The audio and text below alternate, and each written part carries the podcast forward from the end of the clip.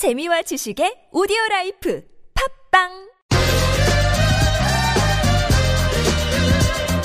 이정렬 전 부장판사의 사이다 같은 법률 이야기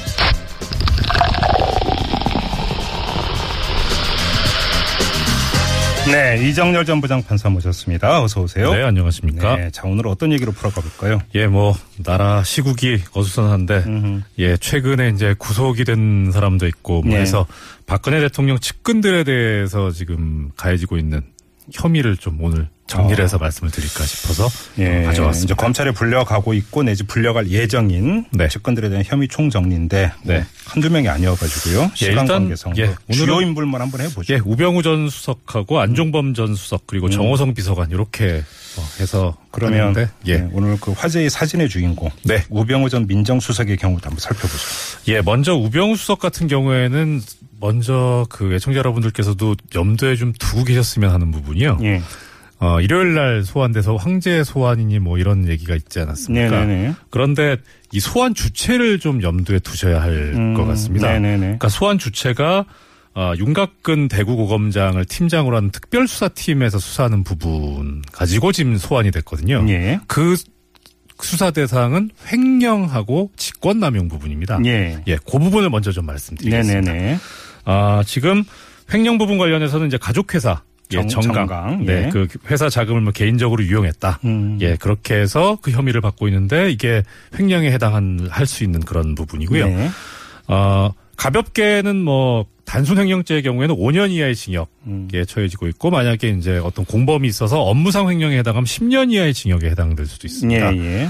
그런데 문제는 이제 액수가 상당히 좀 많아지게 되면 특히 이제 우리 법에 의하면은 5억 원이 넘어가게 되면은 특정 경제범죄 가중 처벌 등에 관한 법률에 적용을 그렇죠, 받게 그렇죠. 됩니다. 예, 예. 그래서 5억 원 이상 50억 원 미만이면 음. 3년 이상 유기징역 형에 처하게 되는데 이상이니까 상한선이 30년입니다.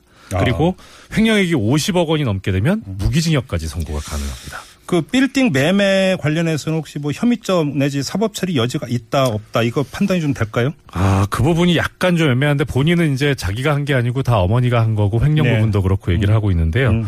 어, 뭐 일단 그 부분에 관해서 상당히 대비를 하고 나오지 않았나 싶고 그거를 어, 추궁에 들어가야 될 검찰도 좀 준비를 했을 거는 같은데 네. 일요일 날 한 걸로 봐선 좀 걱정이 되기는 합니다. 아, 일요일 날 부른 게 그렇게 큰 의미를 갖습니까? 네, 일요일 날 대체로 거의 부르는 점 거의 없습니다.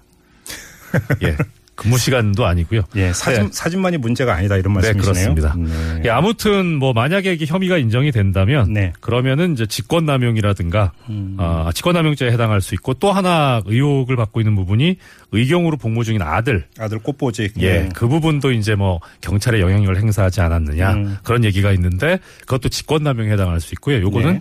최고 형량이 징역 5년입니다. 아, 그 외에 뭐 다른 혐의가 이제 이게 이제 또 최순실 씨 관련 부분은 어떻게 될까요? 예, 그래서 지금 조금 전에 말씀드린 것이 이제 다 그 특별수사팀 예. 개인 비위 관련이고 요것이 이제 전에 그 이석수 특별감찰관과 함께 수사가 되고 있는 부분이고요. 그렇죠. 최순실 씨 사건 관련해서는 지금 조사된 바가 없습니다. 이건 또 수사 주체가 특별수사본부죠. 예, 특별수사본부입니다. 지금 네. 중앙지검장이 본부장으로 있고요. 예, 예. 그래서 제 예상으로는 수사 주체가 다르기 때문에 한 번 더 소환 조사가 있어야 되지 않느냐. 음, 예, 좀 그- 전에 뭐 정준길 변호사도 비슷한 얘기를 네, 하던데요. 그렇습니다. 예. 그리고 그 수사본부에서 지금 염두에 두고 있는 것은 그겁니다.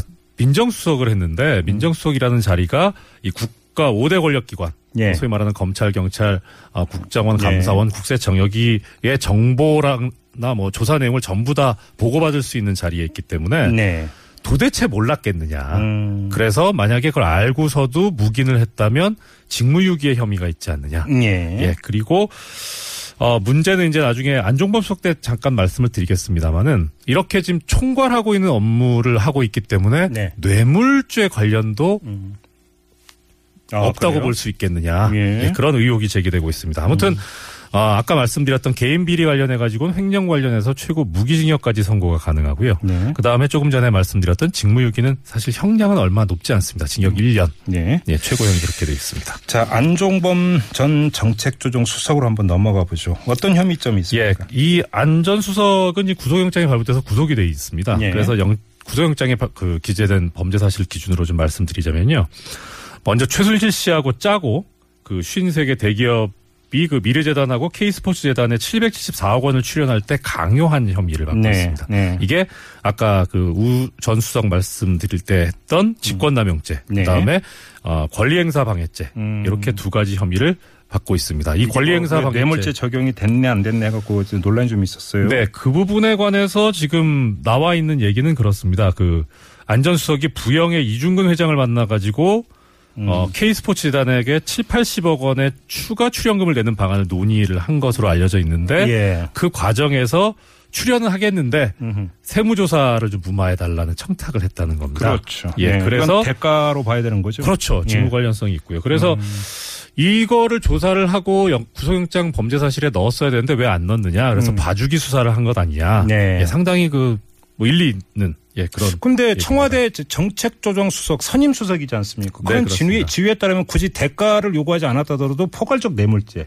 네. 이런 거 적용이 가능하지 않나요? 그것도 가능하기는 한데 일단은 포괄적 뇌물죄는 용어 자체에서 나오지만 포괄적이고요. 네. 이건 아예 지금 그 사람을 보고 한 거기 때문에 예. 오히려 좀 더 구체적인 음. 그 뇌물죄, 수뢰죄라든가 또 아니면은 자기의 지위를 이용해서 다른 사람에게 뇌물을 주도록 한 예. 그래서 알선 수뢰죄 이것도 어, 성립이 가능할 수 있습니다. 혹시 또 다른 혐의가 어떤 게 있습니까? 어, 그 혐의 외에 이제 지금 나와 있는 것은 어, 차은택 전 창조경제추진단장 예. 예, 그 측근들이 그 포스코 계열 광고사를 강탈하려고 할 때 도왔다. 네. 해서 강요 미수 혐의를 받고 있고요. 이 뉴스 보고 진짜 제 눈을 의심을 했었는데 요즘에 어떤 시대인데.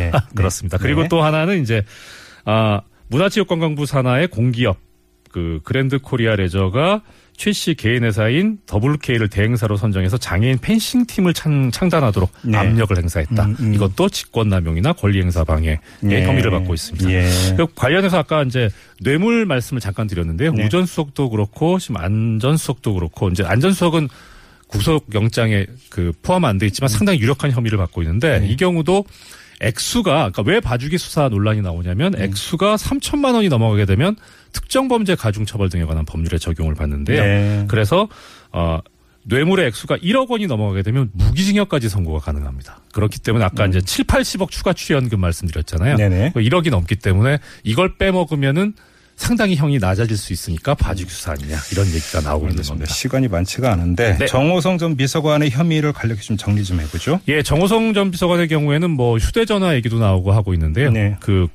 이제 연설문이라든가 이런 거를 국가기밀을 사전에 네, 네. 최순실 씨한테 누출을 했다. 음. 예, 그래서 공무상 비밀 누설 네. 이거를 가장 주된 혐의로 받고 있고 구속영장 범죄 사실에도 그것이 기재돼 있습니다. 음. 예, 그런데 공무상 비밀 누설죄의 경우에는 징역 2년이 최고형이고요. 네. 이 부분도 상당히 또 수사가 진전돼야 되지 않는가 음. 싶습니다. 지금 이제 이정열 전 부장판사께서 쭉 열거해 주신 혐의점은 그리고 이제 형량까지 말씀을 해 주셨는데 네. 그거는 검찰이 수사를 제대로 해서 기소를 했을 때를 전제로 하는 이야기가 되는 거죠. 이게 최소한입니다. 제가 보기에. 이게 이게, 이게 최소한입니까? 네, 그렇습니다. 예. 예. 최대한이 아니라 예, 그렇습니다. 아, 예.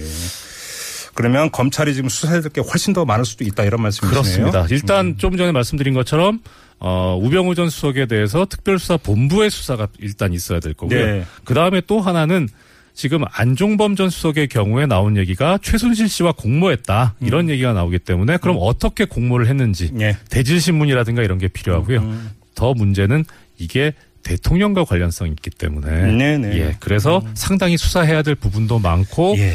또 그렇게 되면 상당히 여러 가지 혐의가 더 추가되지 음. 않겠는가. 물론 제대로 할 때. 알겠습니다. 이렇게 정, 그러니까 오늘 1차 정리로 가름하고 네. 법률 이야기 마무리하도록 하겠습니다. 이정열 전 부장판사와 함께했습니다. 고맙습니다. 네, 감사합니다.